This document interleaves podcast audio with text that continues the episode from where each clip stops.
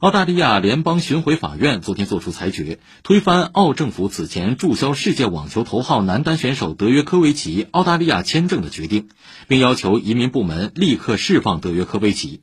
不过，德约科维奇能否顺利参加2022年澳网仍是未知数。德约科维奇本月早些时候抵达墨尔本机场时没能顺利入境，签证被注销，并被暂时拘留在一间酒店里。